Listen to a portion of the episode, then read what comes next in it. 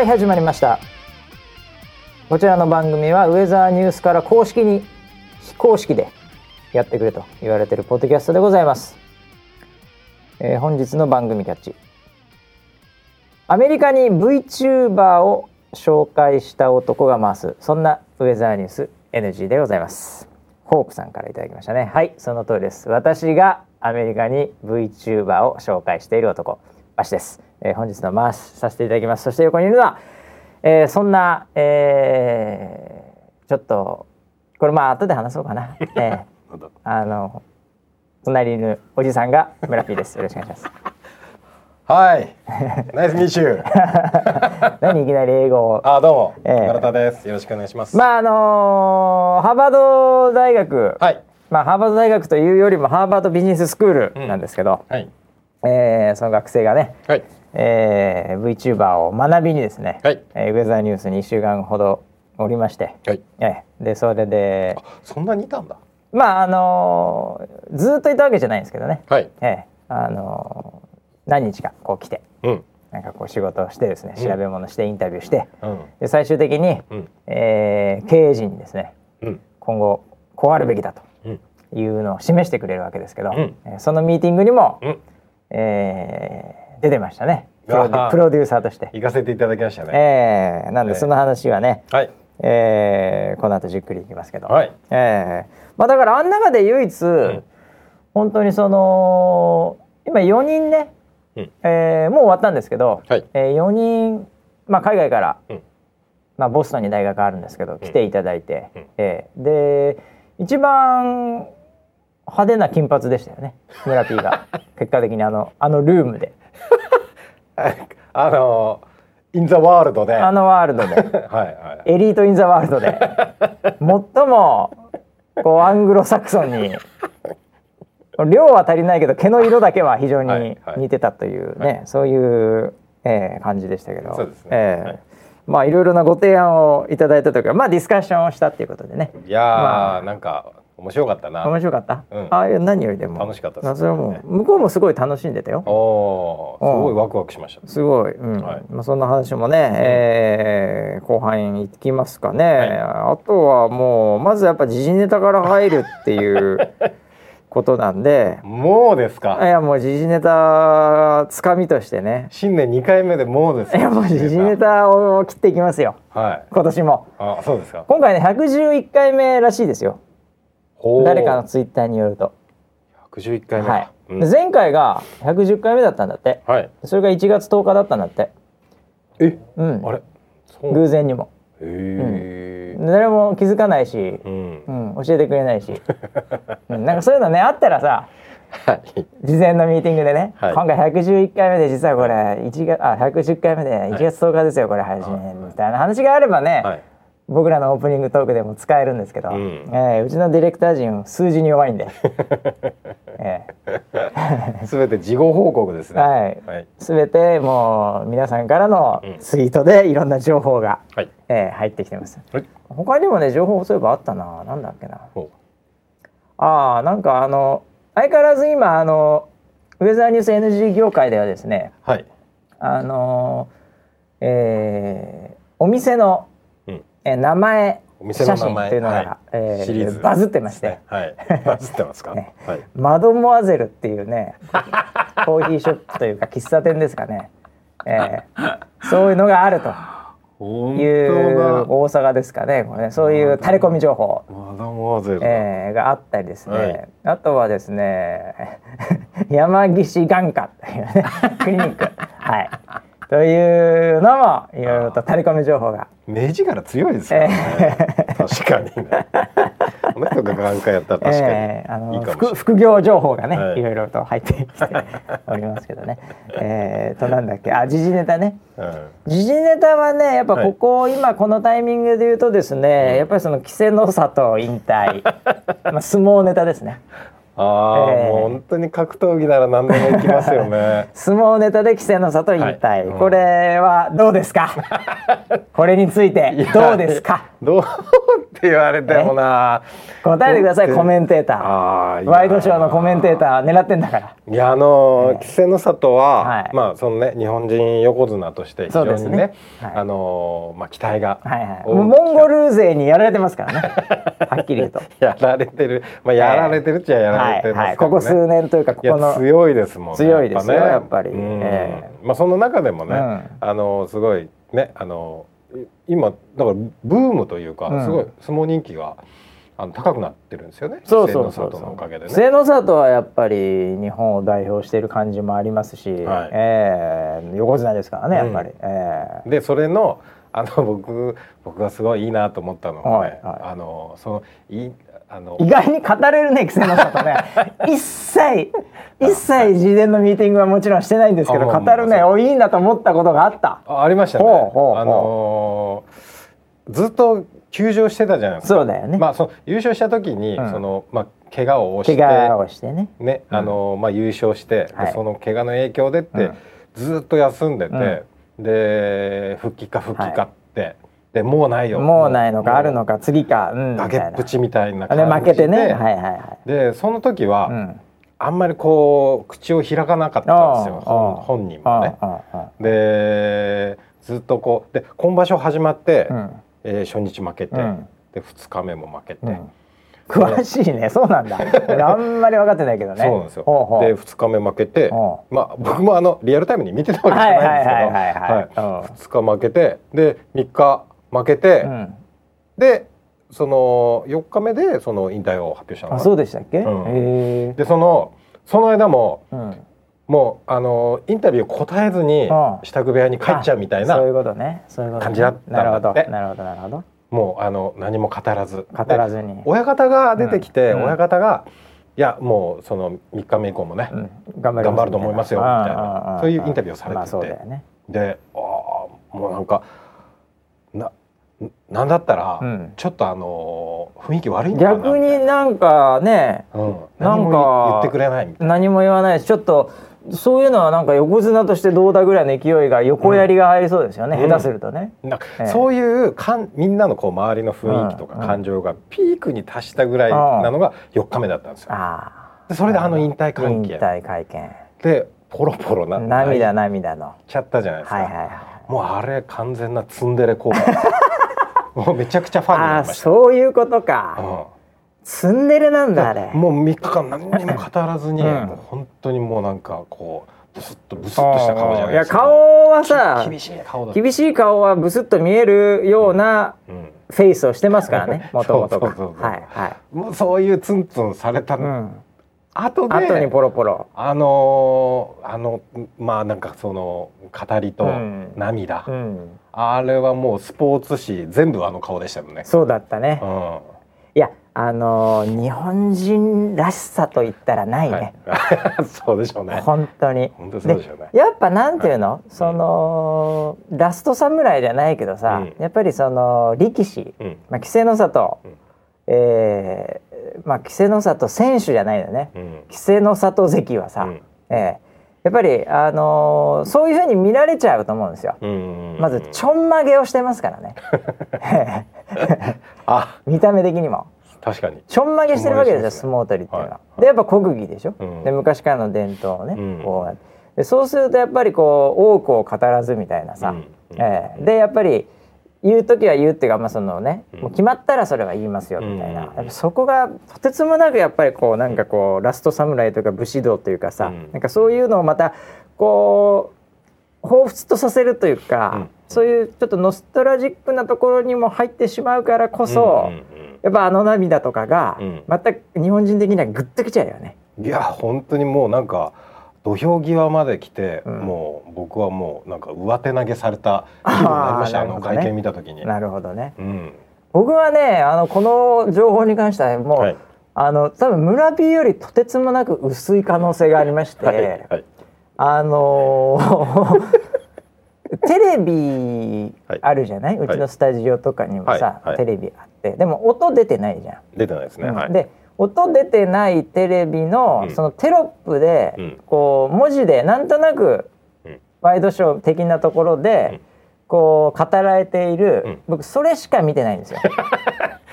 薄中の薄ですね、はい。すっごい薄いんですね、はい。でここだけの話大変申し訳ないですけど、は稀勢の里って、え僕あの読み方が分かんなくて、確かに音がないとえ音がないとそのテロップでは漢字で出てくるじゃないですか。ええええだからなんとかの里、はい。という人が引退したんだな、はい。で泣いているんだな、うんでそこの中でなんかコメントが拾われてテロップで出ている、うん。うん。なんとなしいいこと言ってそうな気がする、うんうんうん。で顔つきもやっぱり日本人っぽい、ん。えーそこまでなんですよ僕のめ っちゃけ、うわすごい、えーなので稀勢の里というのを、今日ちょっと話そうかなと思って、直前に、はい。あのニュースを、うん。あの見て、うん。あの今ネットでねこう、ピあの Mac から探して、うん。でコピペして、であの読み方って Google に聞いたら「稀勢の里」って出てきたんですよ。えーで僕は今「稀勢の里」ってひらがなで書いたこのメモ帳にあることをかい読んでるんですね。えーだから、い。結構強引に振ったんですけど村 P に、はい。はいえーすごいねあの帰りがあって 非常に今僕は助かってますよね。え危なかったですーはっきり言ねって。危なかったです危なかったですかなり。はい、えいやいやいや日本の横綱ですね、横綱そうなんですよ僕も本当の本当のにわかファン若鷹フィーバーでフィーバってた男です。でそのあけぼのが格闘技年末出て、で倒されて、はい。い、やーって言ってた男です。はいはいはいはい、でモンゴル勢がなんかリモコンで殴ったとか、えーそういうのだけを知っている男です。ミーハーすぎる。はい。はいはいまあそんな僕がですね今日はちょっと本当に、あの相撲を語りたいなと思ってるわけですよ。えまあそうですね、語るのは自え、語りって由ですよ語るのは自由ですよね。はい。はいはいどうせどうせ7人しか聞いてないですからね。ですね。ええ。でもこの番組の中でもああれ稀勢の里って読むんだって思ってる人がもしかしたらいるかもしれない。あいるかもしれないですね。えうん。稀勢の里と読みます。うん。えーこう日本の横綱でね。うん。えーこれねあのー全然ちょっとまたハーバード話を一回引っ張ってきちゃうんだけど、はいはい。昨日ねうんそのハーバードの日本に来ていた、まあ40何人来てたんですね。おお、えーでそのうちの4人がうちのねあのーいろいろと勉強してたわけなんですけど、そうなんだね。彼らがまああの終わりましたと、はい。一応、はい。えーその企業へのそのまあ研修というかね、そういうのは終わりましたと。うん。でその日にみんな集まったの。うんうんうん。で、えーお疲れさんみたいなやつをやるんだけど、はい。その日本でね、う23週2週間ぐらいいるんですけどね、ねあの HBS の学生がうん。その写真を1枚うん。自分でうん。選んで、うん。でそれについて、日本で私はうん。こういうことを学びました、お。っていううん。スピーチをうん1分半ぐらいでお。1分半から2分ぐらいではい。やるっていうのがその会合みたいなところそのなんかこうミーティングルームというか、うん。そういったところであるんですよ。うん。ええ、でその時にみんなそれぞれがうん。こう写真出して、うん。で例えばなんかあの富士山の写真であれ、うん。えー渋谷の交差点の写真であれ、うん。なんかカラオケをみんなでやってる写真であれ、うん。っていうのがポンポンポンポン出てくる中で、うん。彼らの研修の中でいろんなとこ日本あうん。のそれこそ、えー東北とか行ったりしてどうやって復興してるかとかそういうのを学んだりするんだけどその中でねうん。一人ね、うん。相撲部屋の写真がドーンって出てきたんですね。えあこれ相撲部屋の写真だと思って、で僕はそれ聞いてたんですよ。呼ばれ招待されてたんで、ー一応うん。そのマネーダ企業的な感じでね、はいはい。で相撲の写真出てきて。それであのー多分な全員が行ったかどうかわかんないけどグループでそういう見学があったんでしょうね、うんで相撲部屋行ったと、うん。でそいつがね、うん。あのーこれ相撲部屋の写真ですと、で僕はうん。これを最初に見た時に、この人たちはなんてバカなことをやってるんだろうとほ思ったって。こういうこういう入り方をするわけですうよ。へえうんうんでなんでかっていうと、うん。彼はなんかそうだ男性なんだけど、うん。あの結構なんかこうフィジカル強そうな、うん。まああの海外のエリートにありがちな、うん。頭が良くて金を持ってて、うん。あの筋肉もすごいみたいなやつなんですよ。あー。え絵に描いたようなえ絵に描いたような、はい。ええ。うん。なんかあのこうなんかいい体してるんですよ。うんうんであの僕だったらねうんそのウエイトリフティングとか、うん。今ねあのそれこそプロテインであれサプリであれ、うん。いろんな科学的にこう効率的なものがあると、なのにこの人たちはなんかなんかあの鍋みたいのを食って、でそのちょうど写真がなんかあの四股を踏んでる写真なんなんだかねちょっとなんか重しみたいなのを持ってあはい四股を踏んでる写真でこのスクワットって彼は言ってるんだけど英語では、うん。このスクワットのやり方もうんもっとあると。うん。いろんなことがと。なので最初見た時にこの人たちはなんでバカなこんなトレーニングをしてるんだろうと思いましたって話なんですよ。うんうんうんなんだけど、うん。その後日本でいろいろ生活したり、ん。何なりをしている中で、それがうん。まさにこの日本を象徴しているというか、まあ、そういう意味ではその素晴らしい文化をねうん。継承して、うん。やっぱり守り続けてるこの日本の力なんだみたいなことを言ってえ締めるわけですよこの1分半から2分の、スピーチを。えーまあもう、まあ、みんなそんな感じなんですよ。なるほど。みんななんかうまいんですよ、うん。えさすがなんで、うん。ええ。アメリカ人なんで。基本は。ええ。っていうのをででなんかねそういうのがいたくさんあるの。そういうやっぱねあのうん。こう海外から見た日本の良さみたいなのを40人分言うんですよ。ああいいですね。で中にはねうん。もちろんなんかあのこうなんかこうクラフトマン精神というかさ、はい。そういうような例えばお茶来た時に、うん。なんか竹のなんか削った、うん。何？あのいわゆる爪楊枝の竹のやつちょっと高いとこ行くとあるじゃない,、そういうお茶のそのうん。前のお菓子がこのそのなんか美的感覚がすごいとか、あとは旅館に泊まってたんでしょうね、うん。旅館入った瞬間の写真とかを撮って、うん。うん。その旅館のそのいわゆるおもてなしというホスピタリティがやっぱりそのアートであるみたいなことをいろいろ言う人がいるんだけど、あのその中でやっぱその相撲部屋の話は僕はなんかずっとねうん。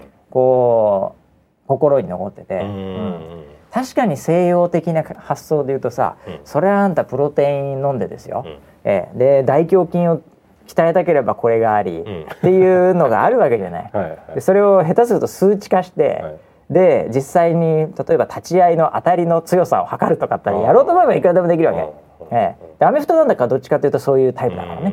うん。ええアメフトのそのラインっていうかあのタックルするやつとかね、うんそういう感覚なんだけど、やっぱりあの相撲部屋の中で別にウエイトトレーニングしてるわけでもなく、うん。ええでしかもみんな部屋のみんながね、うん。こう体をぶつけ合い合って、うん。こうやっているとうん。いうのがやっぱりだからこそやっぱり日本っていうのは素晴らしいね。うん。ものをこうやって残していったり、えー、あのものに対する扱いとかそういったところもすごいんだみたいなことを言っておーやっぱり俺も相撲を語れるようになりたいな と思っている男なんですよ。あまだ現時点では。ええそうです。でこれからやっぱ相撲を僕はどんどん語りたいなと これ、から。ええなるほど。思ってるわけです、はい。海外にやっぱり相撲レスラー、はい。ええこれをやっぱりねこう良さをうん。いろいろと、ええ仕入れようかなと思って、うんええ。どんどん相撲ネタをね、うん。ええ詳しくなっていきたいなと思ってるんですね 情報をください。僕に、なるほど。ええまず稀勢の里が今分かってきました。あもう引退しましたか？残念ながらもう引退しましたけど。そうですね、はい。ええいやもう頑張ってほしかったんですけどね稀勢の里、そうですね。ええでもなんかねあの僕ねそのはい。引退した記者会見のはい。ところで、あのーなんかあのテロップしか見てないんでね、はい。あの声聞いてるわけじゃないんで、あれなんですけど、はい。あの質問がうん。やっぱりその見出しを取りに来てるわけですよ。記者の質問が、はいはい。そうですね。引退会見の時。例えばね、うん。日本人唯一の横綱としての、うんうんなんかプレッシャーっていうのはあったんでしょうか、うん。とかね、うん。ええ。なんかそういうこうなんかこうフックを探してるわけですよ、はい。記者は。はい。ええそれに対しての回答が、うん。やっぱ稀勢の里素晴らしいですよね。ええ。そういうところでなんかあの、プレッシャーとかよりも、うん。なんかそのあれですよ僕テロップしか読んでないんで その前後何言ってるか分かんないです。はいはい。でもなんかこうそれこう皆さんからね、うん。こう応援されて、うん。ええそういうものが、うん。あの大変嬉しかったですみたいなことを、う。ん テテロップがそう書いてんのだって言ってるらしいんですよ。はいはいはい。そそこに触れずに。はい。あでーその他の力士に対しそうですよね。はい。はい。てみたいなうん。そのモンゴル勢ですよいわゆる。おうおうええに対してうん。みたいなことも聞くわけですよ。うんうんうんね。この間までいろいろあったから。はいはい。ええ。それに対してなんかうん。なんかなんか言ったら記事になるかもしれないじゃない、うんうん。それもなんかもうね、うんあのやっぱりそのいい刺激になったみたいな。うんうんうん。でなんか自分がね怪我してる時とかも素晴らしいアドバイスをもらったりしてうん感謝してますとうんいうテロップが出てたんですね。うんうんえーでそういういやこいついい男だよと。最高だな稀勢の里と。その時ははい。稀勢の里って呼べなかったんでこの力士最高だなこのなんとか里ってやつ完璧やなっていう。は僕もそのテロップ見ながらいうん。無音のテレビのテロップ見ながらもうもうほぼほぼ泣いてましたよ。おはっきり言って。ほぼほぼ泣いてました。めっちゃいいやつ。テロップで泣かされたの初めてですよ本当。本当。いやーまあでもあのー本当にいろんなものを背負ってたと思いますよ。すごい背負ってたんだろうね、うん。うん。でねあのー俺結構ワイドショーその時長く見てたんであのねもう一個いあの言ってたんですけど、うん。多分15年ぐらいあ短いんですよね確かね。あの横綱あの横綱になったのは多分もっと短いのかな。まあ力士人生もそんなに長くないはずですよ。やっぱ怪我に悩まされてますから、うーん。えね 悩まされてたらしいんでね。えはい。であのこれからあのあれですよ、はい。あの親方になるんでしょ？親方そうですね。はい。ん、そしたらやっぱりあのこう怪我をうんしない力士力士を育てたい。ああありましたね。ということも言ってんですよ。言ってましたこれもいい話じゃないですか。自分が怪我で悩んでたからこそですよ。うん。ええ。っていうのと、うん。今までの力士人生の中で、うん。なんか一番、うん。あのー良かったことか印象に残ったことがよくわかりませんけど、はいはい。なんかそれは何ですかってこう、うん。総括をうん。求めるわけですよ。ねそこでなんかなんとかで悔いなしとかね、うん。なんかいい言葉をもらってまた記事にしようとしてるんだろうと、うん。僕はそういう見方で見てるんですけど。はい。いやもうそこに対しても稀勢の里はい。関はですね、おえーテロップによるとですよ、はい。なんかその15年か何年か忘れましたけどそれのうん。こうずっと一生懸命やってたうんことだけですみたいなことを言うんですよ。ね、だからなんかこのタイミングがどうとかね初優勝がどうとかなんとかがどうとか、うん。そういう話じゃねえと。うん。俺は人生かけて土俵立ってきたんだと。うん。でそれをやり続けたと、うん。これ全てがうん。全てなんだみたいな、うん。えそういう感じなんですよね。そこまであのテロップか いやいやいやいや。六文字だよね。まあ、あのそうそうですよ。あの多くて2行だからねテロップねあそうですね。ええ。あのでも、僕は逆に言うとテロップは、はい。まあ、23割で、表情7割なんですよ。だって面積的にそうじゃん。スクリーン面積的に、はい。はい。だから俺はその表情の中かはらい。見たわけですよ。俺の相撲人生は、もう最初から最後まで全てが相撲であり、ん。それが全てでありなんかそこにどっかの山とか谷とか、はいそういう話じゃないと、うん。これによって俺は一つのコンプリートをして、えーそれをもとにこれから後輩をね、うんえー指導していくんだと、うん。っていう話をしてたわけですよね。まあ間違ってないだけに 間違ってないだけになんかこう反論しにくいんですけど。完全にそういうこと言ってましたよね。はい言ってましたえーいやいやいやいやでもいやわわかるね本当。すごいわかるよ。横綱の気持ち。わかるよ。もう絶対そうじゃんそんなずっとかけてきた人たちにとっては。いやそうでしょうね。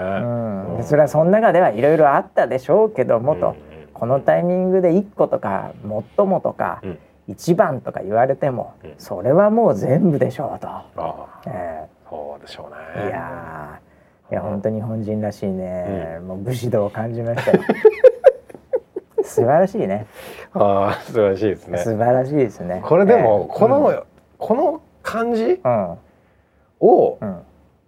あのハーバードうのんね生徒さんたちに伝えるのはまた難しいですよねこれ。それはまた難しいよ。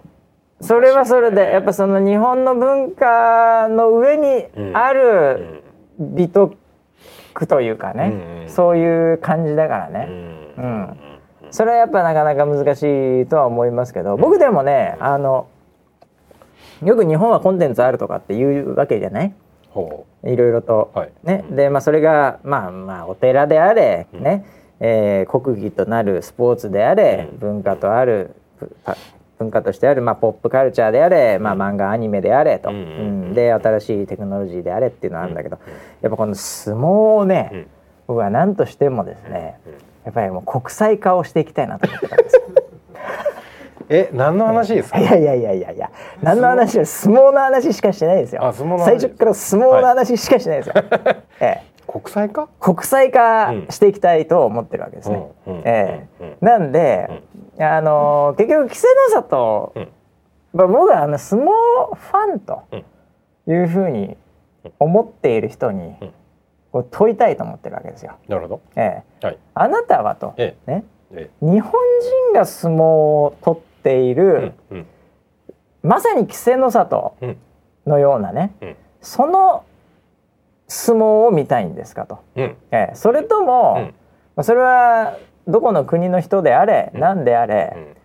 ねまあそれがまああの男女なんであれ、うん。年齢どうであれ、うん。人と人があの土俵というところで、うん。えーまあ押し合い掛け合い引き合いしながらする、うんこまあ、国技というか、うん。あの技能を見たいんですかと。うん。えそこを相撲ファンに問いたいと思ってるんですよね。うんあーこれはもうちょっと難しい。あなんかい 移民問題みたいな話になってきました いやもう本当にね、はい。はい。えーもう外国人の労働者をどうするかっていう 日本人のの力士が活躍できないんじゃないかみたいな。そうだから、ねあのどうしてもそういう風になるじゃない？なりますよね。ええ。で、うん。日本人だから日本人を応援したいっていうのはこれはもう当たり前でございましてそれはもう私も全く思ってその通りではうん。ございますが、あそうなんですか。ええ。まあ、はいそれはもう本当その通りではございますがと、うん。うん。ええ。ただ、うん。その本来の相撲ファンであれば、はい競技としての相撲ファンであれば、うん。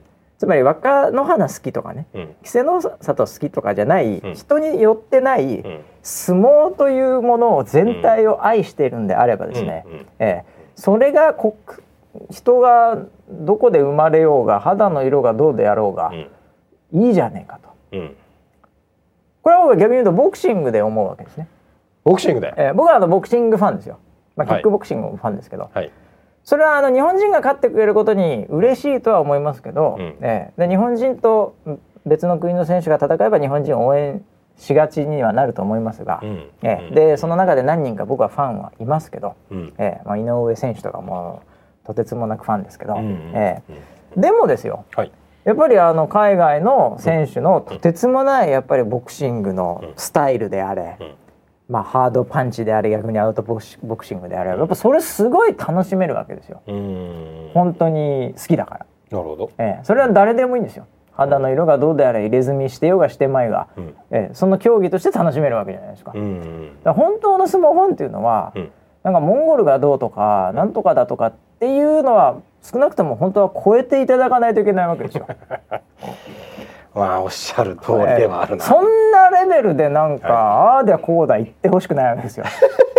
それは相撲を愛してるんですかあなたはと。ええ相撲が好きなんですよねと、うんええだから土俵がどうなるとかはちょっと抵抗あるかもしれないよ。それから土じゃなくなるとかちょっと抵抗あるでしょうと。まあ、ちょんまげもある意味ね回しもね、うんまあそれもちょっとなんか急激に変わったりすると若干の 若干のややっぱり違ってきますから、若干ですかね。まあ、回しは確実に違いますよ。はあ。回しはもう絶対違うでしょ？うん。もうルールみたいなもんですからね、うんそうです。えまあ、ちょんまげギリギリだと思うんですよ。ちょんまげじゃなくてもほぼほぼ人と人とがぶつかり合って押し引きする競技ではありますからね。ねえ。ただ絵としてどうかって話もあるんで、まあ、そこは僕はあのちょんまげはありだと思いますけど。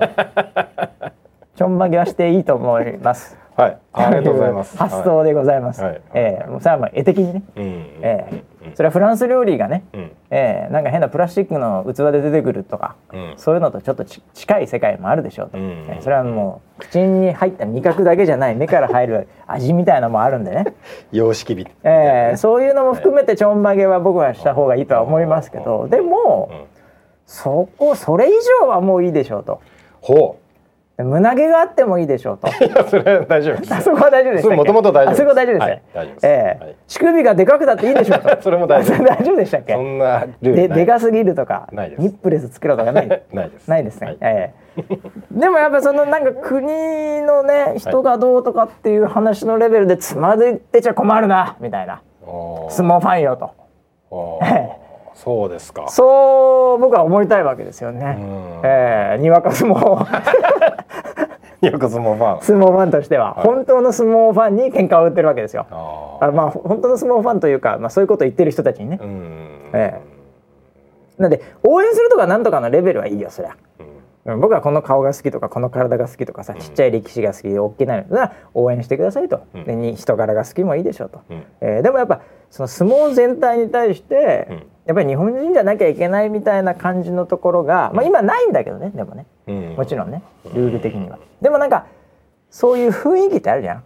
うん。うん、それはもうどんどん僕はもう国際化をしていきたいですね。はあこれすあの相撲だけじゃないですけど、え野球も助っ人外人何人までとか、はいはいはいサッカーもあるじゃないですか、はいはいねはい。チームに何人までとかって、それすらえうん、もまああのねだから助っ人外人はね、またこれちょっと、うん。あのー若干の一対一の競技とかうん。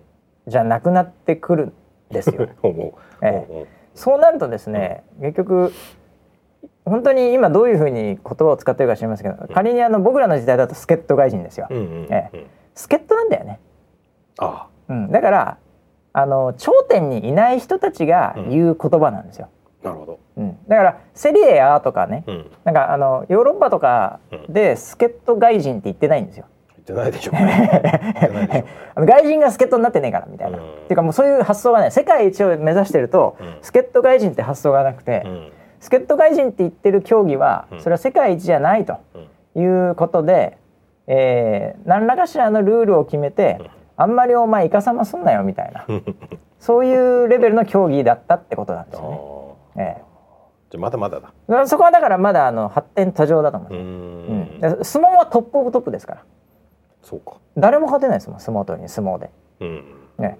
アメフトの選手だろうがレスラーだろうが、まあ、モンゴル相撲のトップだろうが、うん。相撲では勝てないですから。うん。うんええ。そうですね。でそ出身が相撲を学んで勝つってことはね今のモンゴル勢もそうですけどね、うん。えーでも相撲のルールで相撲取り以外でうん。勝てるやついないですようん絶対勝てないです。よ、うん。うん、トップオブトップなんで、うん。まあ、そこにおける外国人に対するこうなんかこう壁というかね、うん。うん、そういうのはどうなのかなと思うわけです。よええすごいなんか国際化の波が来てる。そうですね、うん。えーもう。そのジェンダーレスな もうなんか親方女性の親方みたいな話も出てくる。まあまあまあまあ。あと女性がその土俵に上がっちゃいけないとかっていうのはまたこれもまたそのちょっと難しいうん難しい問題になってくるよね。なんでなのかは知らない僕もなんでなのかは分かんないけど。そう言われますよね。にわかなんで全く分かんないですけど。で一時期なんかあのあれだよね。なんかずいぶん昔だったけど、はい。あの看護婦みたいな人が登ってなんか誰かが倒れちゃって登ったら、うん。けしからんみたいなことを言ったやつらがけしからんみたいにはなってたけどね。ありましたねなんかね、うん。うんでもそういうしきたりはまだあるのかな知らないけど、ー。えそこはもうねあのもうジェンダーの問題に関してはーね、もうあの皆さんにも言っておきますけどね、うんうん。あのもしそういうね、うん。あのなんかちょっと引っかかる思いがある人は、うん。あのもう諦めてください。お。ね、もうあの、えー長いものに巻かれとけば大丈夫です。なるほど。はい。もう待ったなしですねえ待ったなし。はい。それはもう世界的な流れだし、うん。えーそれはもう今の時代そんなのやっててもちょっとナンセンスになってきちゃうから、うん。うんそれはもうあのなくなると思いますけどね。うんだから僕はあのまあそのだから女性の相撲っていうのがこれね。今後どうなのかですよね。飛躍しましたね。いやいやこうそういう世界もあるわけでしょ。多分アマチュアはもう全然今やってますけど、はい。要はあのおっぱいをそのまま 丸出しで出てくるかってことになるわけですね。一言で。出さないでしょ。どう考えても出さないでしょ。見た目結構似てくるかもしれないからね。わかんないかもしれない。え？えだってかなりのウェイトを持っていかないと勝てないからね。いやいやまあそうですよあね。どうなるか分かりませんけど、うん、どうなるまあ、まあ、当分ないでしょうね。うん。プロプロというかそのいわゆるこの本ちゃんのところでうん。女性が女性の横綱っていうのがだから出るかどうかっていやさすが T シャツは着てるんじゃないですか。まあまあ T シャツだでもそれはだからいろいろ反発が強いでしょ。T シャツ着てるとは何事だっつって。それは反発するんじゃないですか。何それは何側の意見なんですかね？いやわかんないけどだってそれは女性が土俵に上がっちゃいけないって言ってる人たちがいるとすればですよ、それは T シャツ着ちゃダメでしょ。あ 土俵でね。それはどう土俵に上がるならお前おっぱい丸出してこいっていう。わけわかんない話になってきました。何の話をしてるんですか？何の話ですかね。まあだから相撲は僕は本当語れるようになりたいなということで。あー日本の文化を語れるっていうのはまあ、はい。素敵ではありますよね。い。やもうやっぱりあのこれはねあのぶっちゃけそのビジネスをやるにしてもですね、うんうん。やっぱりそういう話は重要なんですね。おおー。ええやっぱりなんでそういうのはちょっと僕もね、うん。あの本当にハーバードビジネススクールの人間からねうん。改めて学びました、ええ。語れないとダメだなと、なんでまずは稀勢の里っていうのは読めるようになったんで、うん。ええここからちょっと一歩一歩ね 相撲に詳しくなっていきたいな。と思ってるわけですね。読み方特に難しいですからね。そうですね。超苦手ですよ。えー苦手です。僕はもう本当やばいですね、うん、カタカナの力士っているっけ？いないんじゃない。さすがにいない。いなそうだね。いなそうだうねん。うん、まあある意味でもあれ芸名なわけですから。うんうんねうん。うん。本当はだからあってもいいのかもしれないけど多分何らかしらのルールあるでしょうね。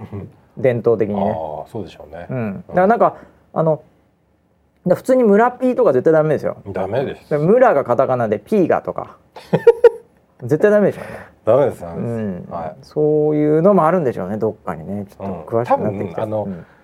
とルールっていう厳密なものじゃなくて、うん。ふさわしいかそうじゃないかっていう雰囲気の中でできてるものだとそのまた部屋の中でね。うん。そういうこう部屋らしさみたいなのもあるもんね、うんうん。ええ。あなんかそれだけでもなんかもう1時間ぐらいね語れそうな感じですよね、全く知らないのに、うん全く知らないのに、うん。ええ ということでね、はい。ええもう相撲話でございました、はい。ええこれあの時計が壊れててですね、うん。ええあの何分までやっていいかちょっとよく分かってないんで、まさか。ええまさか。ちょっとじ時間配分がわからないんですけど、ディレディレクター陣からちょっと指示を待ちながらですね。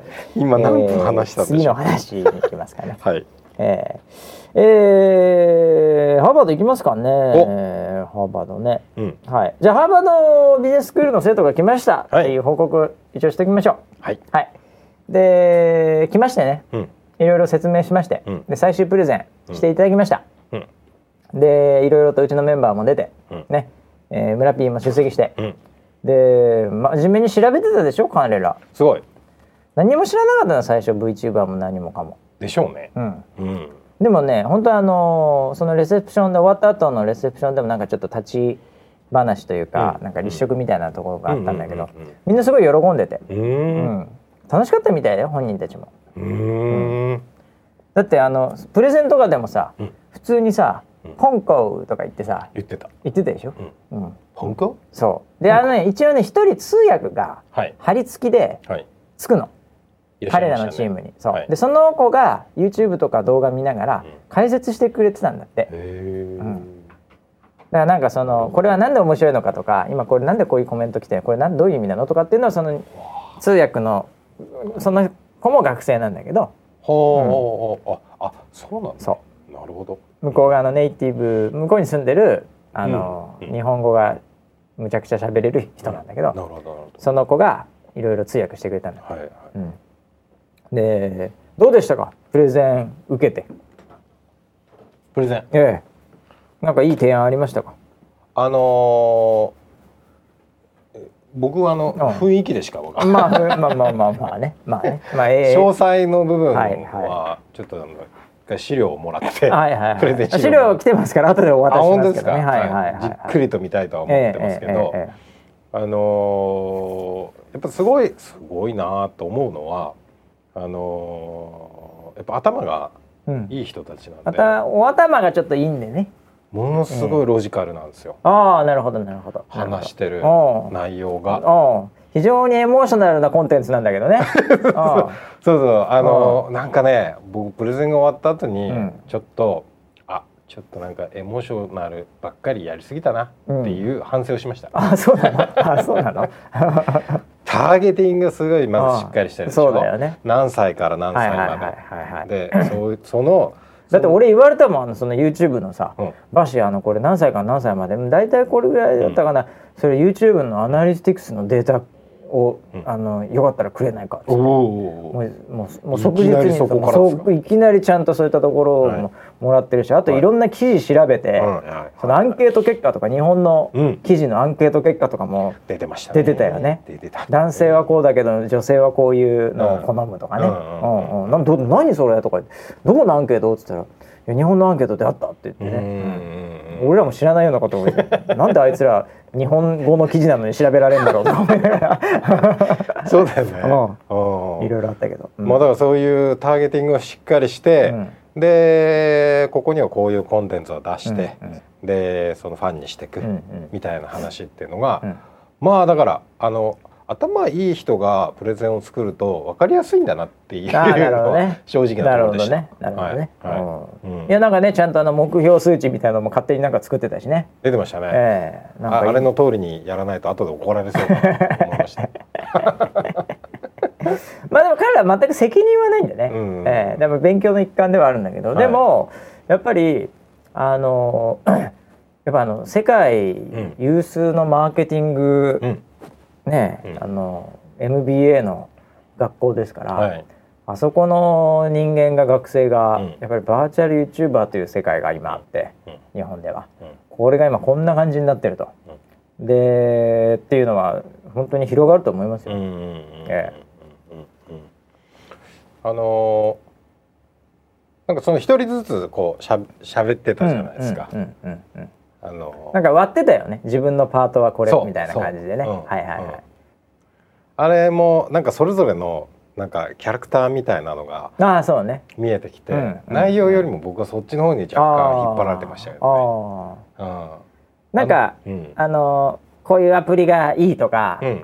ちょっとこうすごいなんていうかこういわゆるギークというかね、うん。あのまあむこっちでいうオタクっぽいやつもいたしね。いたあのヒゲの人でしょ？そうそうそうそう。ヒゲのヒゲの子ね、ヒゲのすごっつい子。ごっヒゲでごっついんだけど、うんうんなんか目がすごいチャーミングなそうそうそうそう。でプリクラ撮って喜んでた あいつ。あいつ彼ね、はいはい彼の一、私の一枚はもうプリクラの写真だったのね。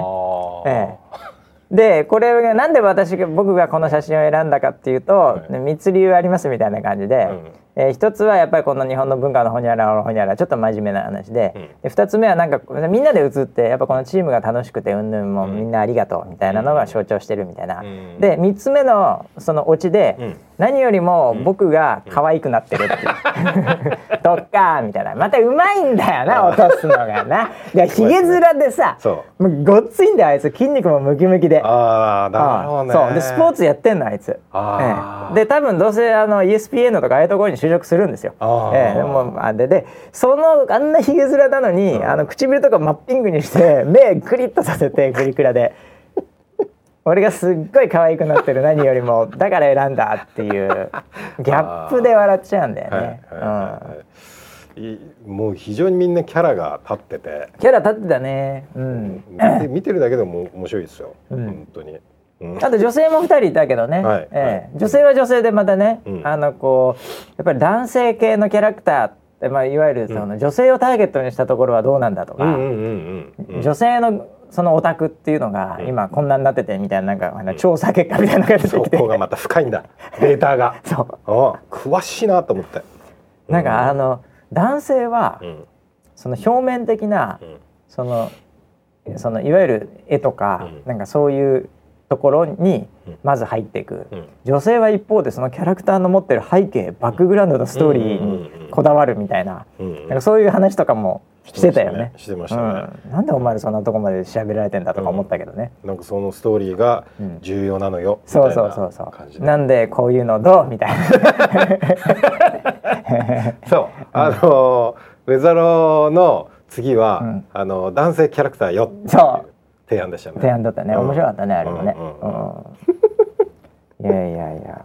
あとはまあスマートスピーカーがねどうとかさ、うえーなんかそういう。だからあのもうさもはやさうん。あのすごいちっちゃいコーナーコーナーみたいな提案もあったよね。本当にコンテンツのなんかアメリカでこういうのも結構流行ってて、うん。こういうのをやってみたら面白いんじゃないかみたいな話とかさ、うんうんうんなんかもうお前なんかもうほとんどうちの運営みたいになってんだみたいな。うん。うんまあでもあの短期間でようやってくるわなと思いましたよね。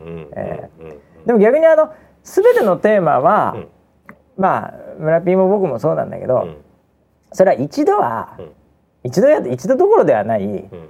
二度三度考えてることではあるわけですよ。うん。例えばそれはそのじゃあその男性のうん。ね、その VTuber みたいなものを作るかみたいな話とかさそういうのっていうのは別に一度や二度どころじゃないぐらいは通り過ぎてるじゃない、うんうんうん。その思考の中では。はい。うん。でもなんか彼らの目線というか角度で改めて言われるとなんかもう一回考え直そうかなっていうきっかけにはなるよね。うん。そうです。いろんな企画そのジェンダーの話だけじゃなくね。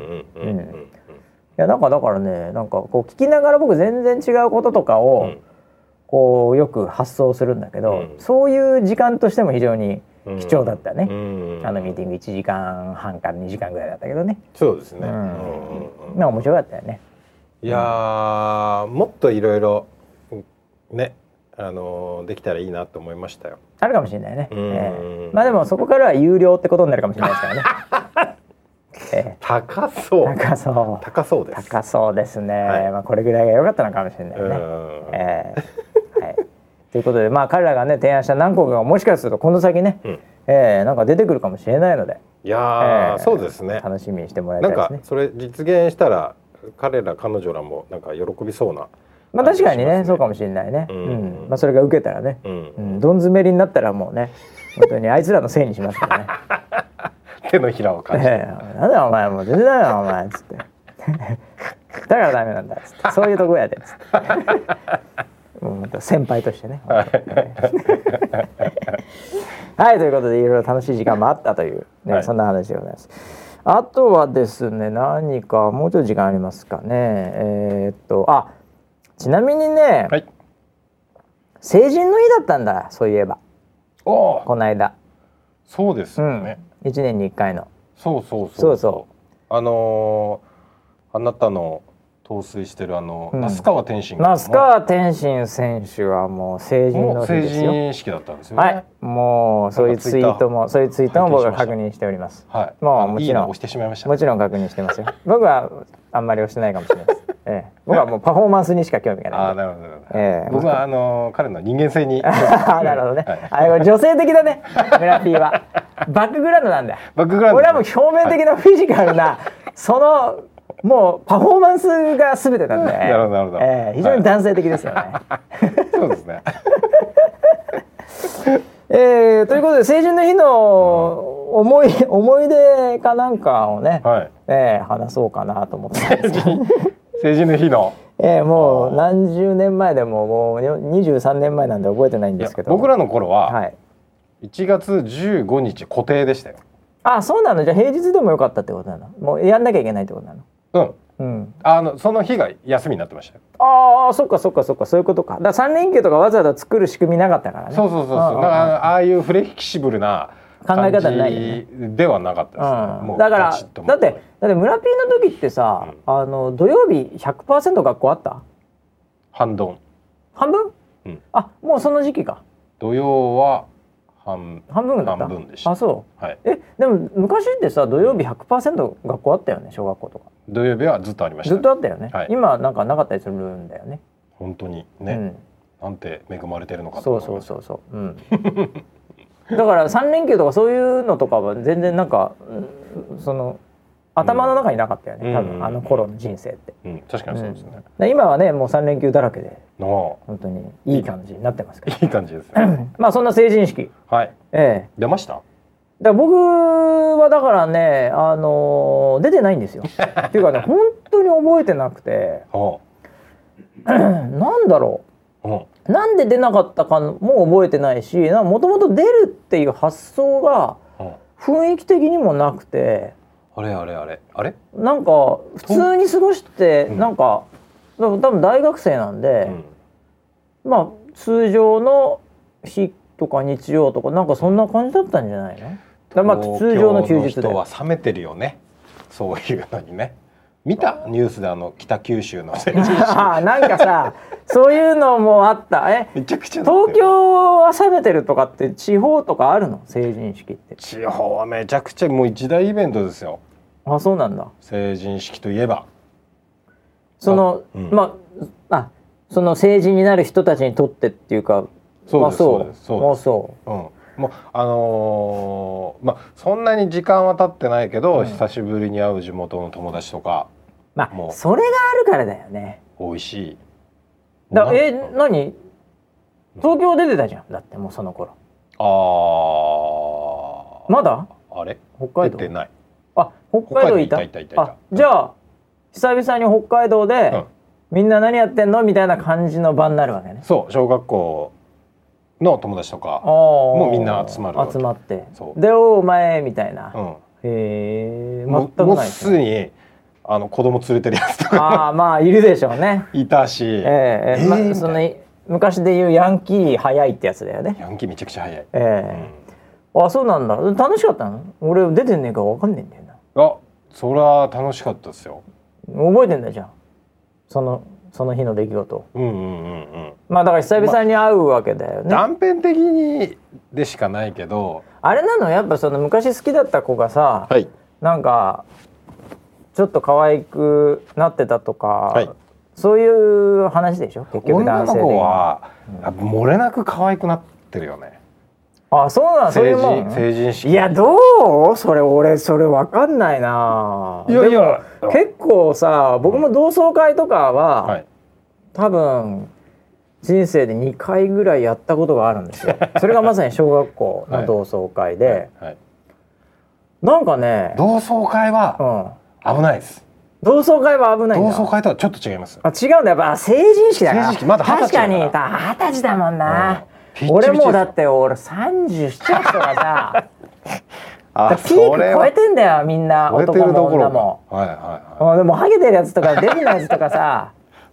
ですよもうね。完全おばさんやんみたいな感じ、うん。あそっか。二十歳はみんな乗ってるわ。乗ってますよ。乗ってるし。漏れなく可愛いめちゃくちゃその要はあのね、えっと、成人田舎の成人式って、うん。その式があって、うん。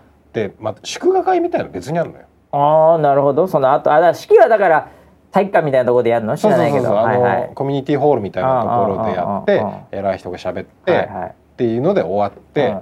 で祝賀会っていうのが、はい。またそのその市とかはい町とかあるんだが場所が。企画してくれてでそこが集まるわけ。お酒とか飲んだりするの？まだダメなんだっけ？いいんだっけ？いやそこでもう飲めるよね、ん。そうだよね。おで祝賀会の時は、うん。えっとまあそそこもまたみんなこうおしゃれをしてくるわけ、まああ着替えるんだ。着替える。は袴とかあの着物から。着物はやっぱその式の方は着物が多いんだけど、そのまま祝賀会に行っちゃうと、うん。なかなかこう楽しめないのでみんな一回そこでよ着替えて、なるほど。まあ、写真とかはもう撮って。撮るに撮って。と取る取って。はいはいはい。で祝賀会夜なので、ああなるほど。あそれはちょっといいね。うん、それいいね。確かに。そう。そうするでと着物はさみんな着物だから、うん。そんな差つかないけど、うん、その夜のパーティーは夜は盛いり上がる。ろいろとだってこう来るわけでしょ。そバラエティ豊かになってくるわけだよね、うん。みんなやっぱこうちょっとあのねドレス風な感じ、まあおしゃれしてくるよね。おしゃれしてくるんで、はいはいはいはもう化粧もバッチリ。いバッチリ着てきますよ、で田舎のヤンキーですからヤンねキーですから。もうみんなあの大半仕事してますからね。まあそうだよ。二二十歳で言えば仕事はしてますよねそれは当然ね、まあそれなりにお金も持ってるおわけです金を持ってるわそういう意味では、もうなんならもう化粧品とかもちょっといいものを持ってるわ。もうだからもうイケイケなわけですよ。そのタイミングって二十歳で、うで初任給入って、はい。でみんな大体あのーなんだろうな車に友達でこう乗り合わせてそこに集まるわけですよ。あいいねそれなんか盛り上がりそうだね。であのお酒飲めないやつが大体運転手運になって。転するね。はいはい。まだ19歳みたいなやつね、うん。あー。で、あのーそうじゃない子は、うん。あの親に送ってもらったりとかなるほどなるほど。しながらあんまり遅くなるんじゃないわよみたいなことは。は。め外すなよみたいな。言われながらもはめるなよみたいな。あーなるほそう。で集ま集まるんですどよおでまあそっからが本番ですーよ、それは漏れなく漏れなく可愛いわけでしょみんな。可愛いあの子はでもそれささまあ本当にもうなんかこう変な話でございますけど、はい。やっぱりランキング変わってるんでしょ男性からすると。あ結局ナンバーワンだった子が、あれ、はい。4位ぐらいに落ちてるかもみたいな、うんうんうんその野郎のコミュニティの中では。ありますよね。それはあります。いきなりなんか、4人抜きしてきたやついたみたいなのもあるわけじゃん。そうですね。それはちょっと面白いんだろうね。それは面白いですよね。ねえ。うん。万馬券みたいなやついたの？いやだからあの化粧してるしな。あのねその要は制服じゃない？大あ体ー大体セーラー服とかだったんですよ僕らの時代っだよね。てはいはいはい。ね。うん。そうするとわかんフォルムがわかんないわ。そもそもの。でもでそのプライベートで私服を見る機会ってそそんんなにないそんなないで田舎ローカル特にさ、うん。そのまま制服で遊んで帰ってみたいなところあるじゃん？どっちかっていうと、うん、でそれがねドレスとか着たらえ？みたいな。お前そんなフォルムだったのかっていう話ですよね。そういうなんかこうたお宝がなんかいろいろ出てくるその時に。っていうかさ、はい。見てる場所がさ 限定されてるじゃんそのお宝っていうふうに言ってる時点で。あ僕の場合はそうかもしれああないね。まあ二十歳だから許してってことだよね、はい。はい。もうもう勢いあるからね、はい。当時の オスですからね、はい。えいやだからそういうねー楽しみが。楽しみ。あー。だからもう楽しくてしょうがないわけですよね。盛り上がるなあ、うん。それは成人式はあのーそういうことか、えっとなんか普段、ん。例えばあのクラブに行って、うん。若い子たちがはいるみたいなとは違うわけなんですよ。前提が、うん、あなたたち今日からもう二十歳です。全員同い年なんですよ。確かにね。そうだよね。全員同い年で地元出身なわけですよ。あもうもうかなりのスタートラインが一緒だよね。そう。もう もうその時点でもう声かけていいっていうまあそうだよね。だ状って況なんですよ。それはさクラブ行ってナンパしてさ、うん。で何？出身どこ？って言ってさ、はい。で自分と同じだったらマジでってなるわけじゃないですか、うん。もうそこでぐっと二人の距離が縮まるわけじゃないですか、はいそれがもう前提だからね。そこからそこからだからもうもうやりたい放題だよ俺 声かけたい放題だよこれ。そうなんそうなんです思い出共有してるし。みんなもそういうのを求めてきてるから、まあそうだよね。ね。そりゃそうだよ。基本全部盛り上がるんですよ。なだあしかもだよ、うん。しかもしかもそんだ例えばクラブで、はい。なんかみんなわーっている状態の、スタートラインも違えば出身も違えば担任の先生も全くもって違うし、昔やってたギャグも全然分かってくれない、はい。そういう状態であるプラスアルファ、うん。やっぱりなんかこのちっちゃい頃を知っているっていう、またそのうん。うん。うん。うん。バックグラウンドのストーリーを知ってるわけじゃん そうなんですよ。そこも強みだよね。はっきり言って。そうあります。はっきり言って強みでしょ、はい。はい、ええ。はい。だって俺はいわゆる昔から都市伝説であるですね、はい。同級生の女の子が AV 女優になった時の興奮度合いって話じゃないですか。あバックグラウンドのストーリー知って経るから。験がないですけど。俺も経験ないんだけど。ありますよね。でもそのバックグラウンドのストーリーを知ってるっていうことによるやっぱり興奮度合いの、はいやっぱボルテージ変わってくるわけじゃん。ありますね。そこもあるしな、うんうん。成人式は。そうなの。だからすっごいイベントなのよ。大イベントじゃんそれ。今気づいた？俺もう一回生きてえよ。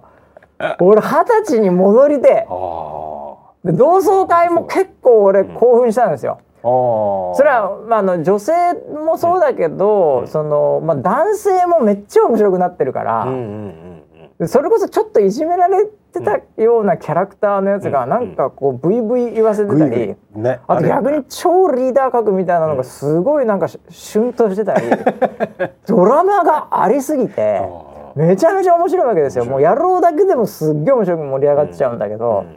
それに加えてまずさらにだよね。そうなんです。全盛期だからねこれ。フォルムが。なんだよそれ。俺言っとけよかったな。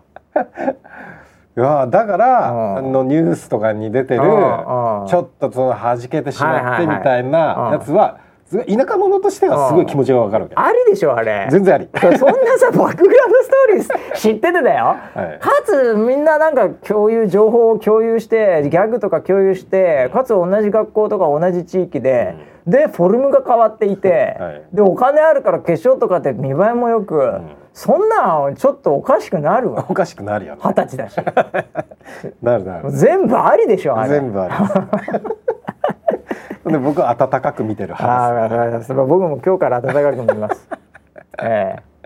それはちょっと面白いんだろうな、俺。やっぱ言っとけばよかったな。面白いと思うよ、うん。まあ本当これをね聞いてるうん。リスナーセブンの中でもね、うんえーもしかすると何人かはまだ二十歳未満の人もいるかもしれないけど、おこれはもう二人から言っときたいね。はい。もう成人式何としてでも行った方がいい。も絶対行った方がいい後悔するよ。うん。うん。学生時代になんかそのどうであれ、うん。成人式は行った方がいいです、だず学生時代になんかすごい嫌な思い出があれ、うん。えーもしくはなんかね、うん。なんかあのなんか途中で離れちゃったんでなんかあんまりついていけないとか、うんうん転校しましたとか、いろんなことあるかもしれないけど、うん言っといた方がいいと。思う行ったら面白い、絶対成人式行くべきですね、うん。えーいいね成人式、そうですね、えーもう応援していくわこれから俺。成人式もやっぱり国際化を狙っていきたい そこもあその波来たの。そこも行くよ、うんなるほど、まあ、そんな成人式。はい。ねあったようでございましてなんかね、えーまあじゃあそういうなんか盛り上がりがあったんでしょうね世の中ではね。いやあったと思いますいよやー羨ましいな、うん。もう言っときゃよかったな俺 確かにピーク見てねえんだよな。ピークを。ピークです。ああ、はい。そうか。なんで俺行かなかったんだろうな なんで行かなかったんだろうね、全くもで多分ね当時はねうん。別にいつでも会える的な発想とかなんかタリーナみたいな感覚ですよ。ああやっぱ東京ってそうなのかな、つなんかクールだったんだよな今から思えば俺。うんもうちょっとなんか、うん、自分に素直になればよかったですね。本当に。格好つけてたんだろうな俺。成人式で。あのあれは来たんですよ。その招待状。招待状は、な俺あの転校っていうかあのいろんなとこ変わってっから、うん。住む場所が。うんなんかその実家には来てたのよ。うん。うんであんたどうすんのこれ来てるわよ。みたいな。行かねえよ。みたいな。そんな感じで電話を切ってるんですよ。多はい。分僕は。はい。覚えてないけど。はい。はい。はい。ええ。ああもう本当に全員に謝りたい。ええ。僕が間違ってました。お母さんごめんなさい 本当にいやそうですよねいや二十歳まで育ててくれて、まあまあありがとうですよね。まあまあで成人式の時にね もうお母さんには感謝なんて一切思ってないでしょうからね。もう周りの人間がどうなってたかを楽しんでたんだろうな。いや行くべきでしたねやっぱりね。はい、えーいや時間もいい感じみたいなんで、はいあとなんすかねあのあお知らせ事という意味ではですね明はい日、というかまあこれを聞くのは今日かもしれません金曜日ですね。はいはい、18日の金曜日、えーあの幕張でですね、えーメタシティという非常になんか、あのおしゃれそうなアーティスティックなイベントというかなんかカンファレンスみたいなのがありまして、うん。でそこでですね、えーっと17時から、うん。えー45分ぐらい私なんか出るんですね。うん。えーっとねトークトークセッションみたいなのをやらせていただきまして、はい。はい。えー、そう困っちゃってんだよね俺これ。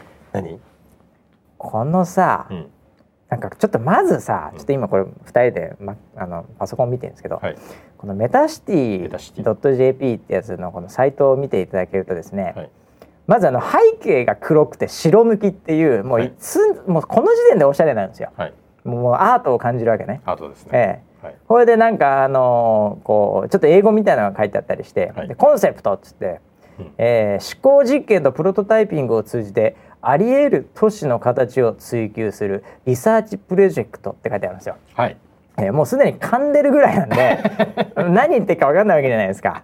えーメタシティということでまあいろいろと書いてあって。はい。でアートがはい。なんかこう展示されてまして、はい。なんかすごい有名な方らしいんです。僕知らないんですけどこはい。の大内みたいな人なんですけど。はい。なんかそういうあの海外からのうん。なんかこうアーティストがなんかそこで展示をしたり、んなんかプロジェクトマッピングのうん。なんかすごいやつみたいのがあったり、うん。なんかそういうのがあってそのスピーカうん。ーのなんか写真があるのね。はい。でバーッと見るとさその海外の人もいるんだけど、はい。これ見る限りにおいてはその、まあ、千葉市長熊谷さんはね、うん。あのもう千葉市長なんであるんだけど、うん。千葉市長の熊谷さんと俺だけがなんかブルーバックみたいな感じでさ なんか証明写真みたいになっててさその他の人たち見てよこのこのスチール。あ基本白黒とかさあはい。なんかぼかしている人とかさアーティスティックですね。なんかアーティスティックじゃんみんな。はい。なんか横向いてたり。うん。なんかもうなんか後ろに本があるみたいな、はいはいね。なんか俺と熊谷さんだけ なんか浮いてんだよ。逆に？え逆に？ええ。え目立ちまあそう結局ねそういうことになっちゃうんだけど。さ、誰だろう？誰こいつみたいになっちゃうんだけど、ははいい。まあ、この時点でなんかもうすでにちょっと浮いてる中でですね、はいえー私がやらせていただくのがあの女性の岡さんという方うん。筑波大の助教授かなんかだと思うんですけど、はい。えーその方とセッションが、うん。えーウェザードリブンシティっていうテーマなんですね。ほえええー天気は古来より、えー農耕や戦争など人の生死や社会に深く関係していた現代社会の活動多様化と相互依存化に伴い影響範囲はさらに広がり影響度は予測不能になってきている。センシングや解析技術の発展により気候から天気そして空間とウェザーイコール自然現象の時間と空間が今までにない分解能で見えるようになってきた。人々の感情や行動にダイレクトに影響を与えるウェザーから見えてくるあり得る都市の形とはってなってるんですよ。何言ってるかないじゃないですか大丈夫ですかこれそこにですね、はい。えーえーウェブサイエンス研究者の岡という、岡さんという方と、はい。えー株式会社ウェザーニュース、はい。石橋智弘って書いてあるんですよ。うん。俺これ何喋ろうかなと思ってて。ほでモデレーターの方もいてこの間ちょっとあの、はい。ビデカンみたいなのやったんですけど、はいここんな感じでいきますみたいなええ。感じでやったんですけど、ええ。えー何喋ろうかなと思ったんですよねここで、Weather Driven City、えー45分もあるんですけどウェザもう要は天気で作られる街？うん。